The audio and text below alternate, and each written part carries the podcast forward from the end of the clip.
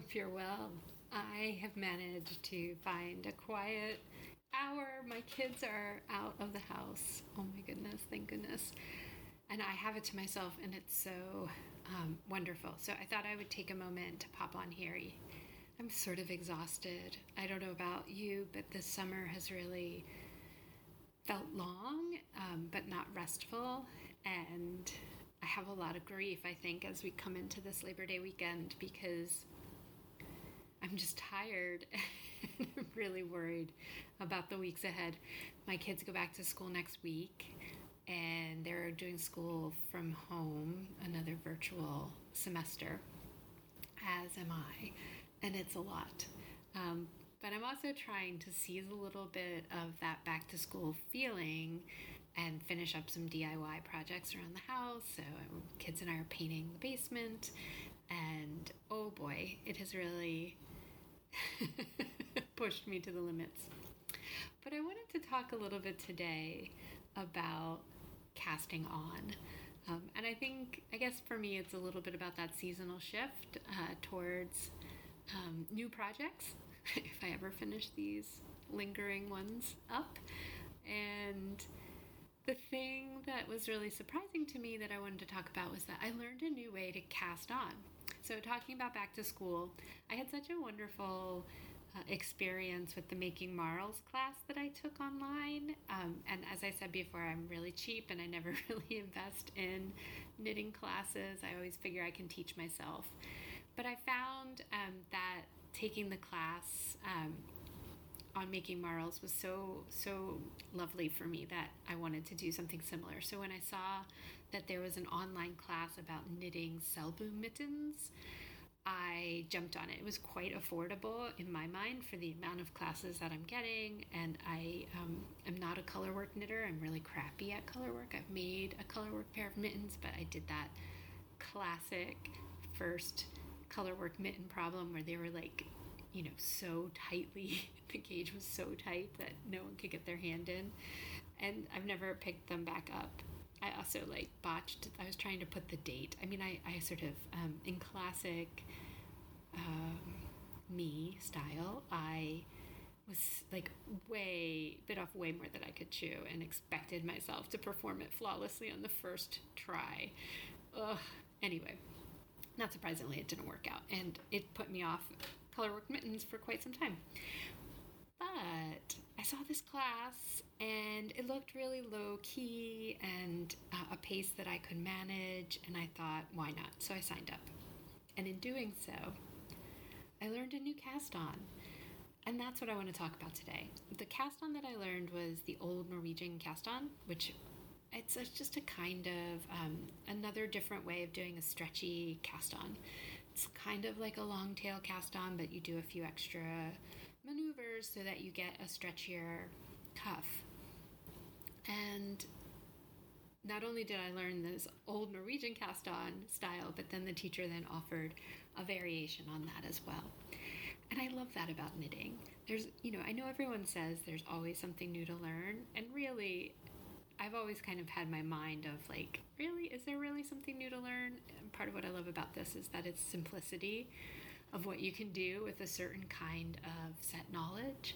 But it's true, there really is a lot to learn. And I think some of it is not necessarily content, but style. And that there are different ways of doing and achieving similar results. And why I wanted to talk about that right now is that, you know, we're, we're rounding the bend into um, a holiday weekend, which is always tough for those of us who are in families that suffer from the disease of addiction, whether we are the person who is struggling or if we're the loved ones um, watching someone struggle with addiction. This can be a really tough weekend.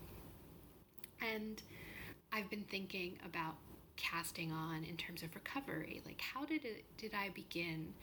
My path to recovery. And I talk a lot here, and I should probably drop my normal reminder. I talk a lot here about Al Anon. Um, and Al Anon has been the program that works for me.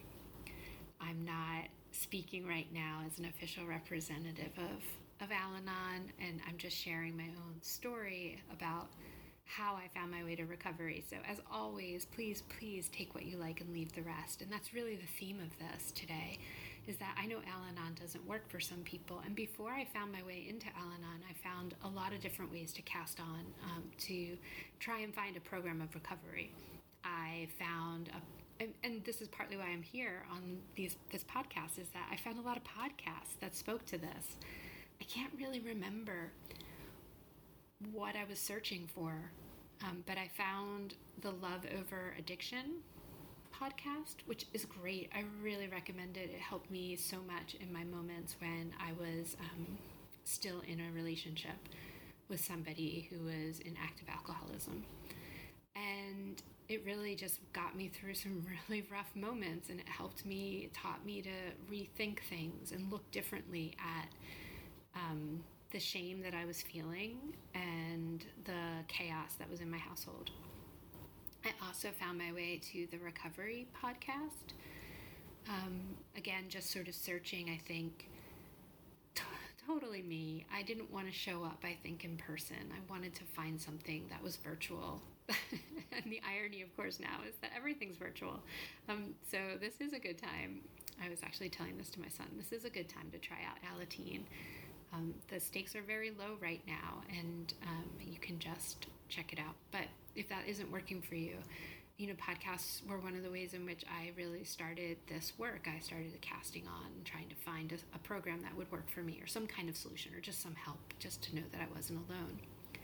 And then when I got deeper in my therapy, I also started listening to podcasts about you know that were aimed at the the those who who were struggling with addiction so i listened to sobercast i think and then just a bunch of other ones random ones really to hear people talk in their own voice. I loved hearing people's voices, um, share their stories, and it really helped me get a handle on what this disease is and how it operates, um, and what it might feel like for my partner to to suffer from addiction.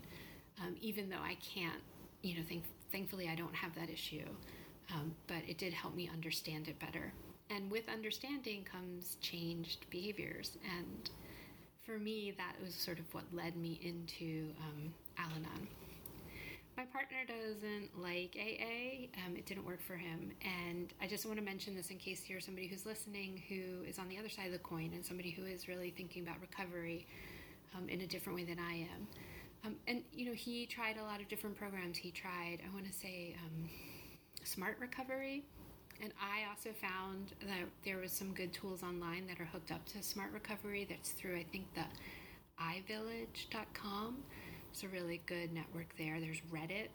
Um, there's people sharing their experiences. Um, I think if you're there's Instagram's accounts. I've also been following some people on Instagram who, um, you know, I just sort of I think, searched for Al Anon tags on Instagram and found some really great people that resonated with me that were talking in anonymous ways about their own experiences. So I guess my point is, I'm rambling here. I'm trying to.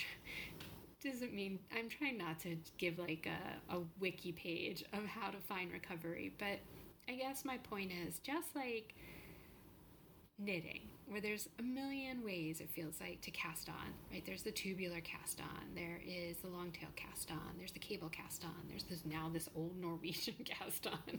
I'm sure there's more um, that I don't know about, and there's as many ways to cast off as well. Um, that you know, there's a lot of different ways to find recovery. If a program isn't, you know, if, if, if the program isn't for you, then find one that maybe is um, because it is worth it to, to talk through this and find people who are in a shared similar experience so that they can share strength recovery and hope.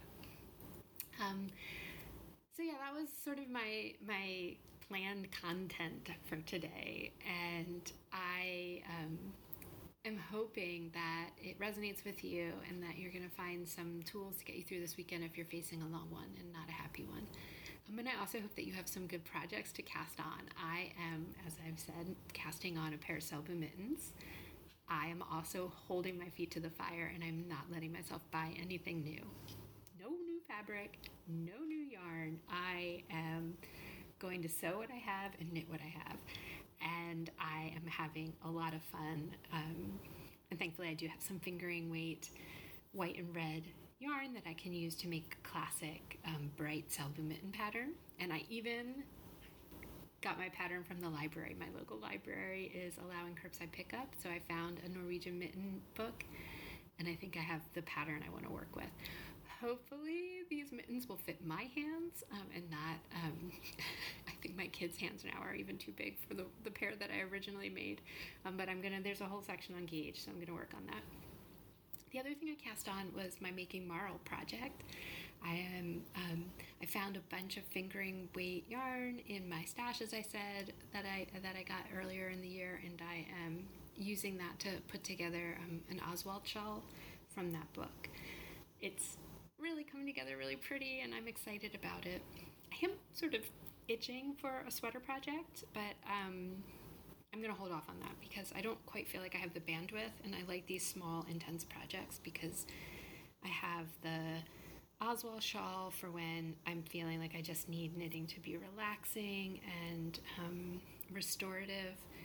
And then I have the Selbu knitting for when I need something that's going to focus my nervous energy. So that feels really good. I'm also trying to sew up some things that, you know, I bought fabric for and I haven't sewn, but I kind of know what I want to do. So I'm just either cutting them out or muslin and muslining and twalling up uh, versions of that. So I'm gonna make some fielder dresses out of some pretty linen that I bought and that I found at Upcycle. And then I'm also going to, um, think I'm gonna be finally cutting into some wool fabric that I scored at Upcycle.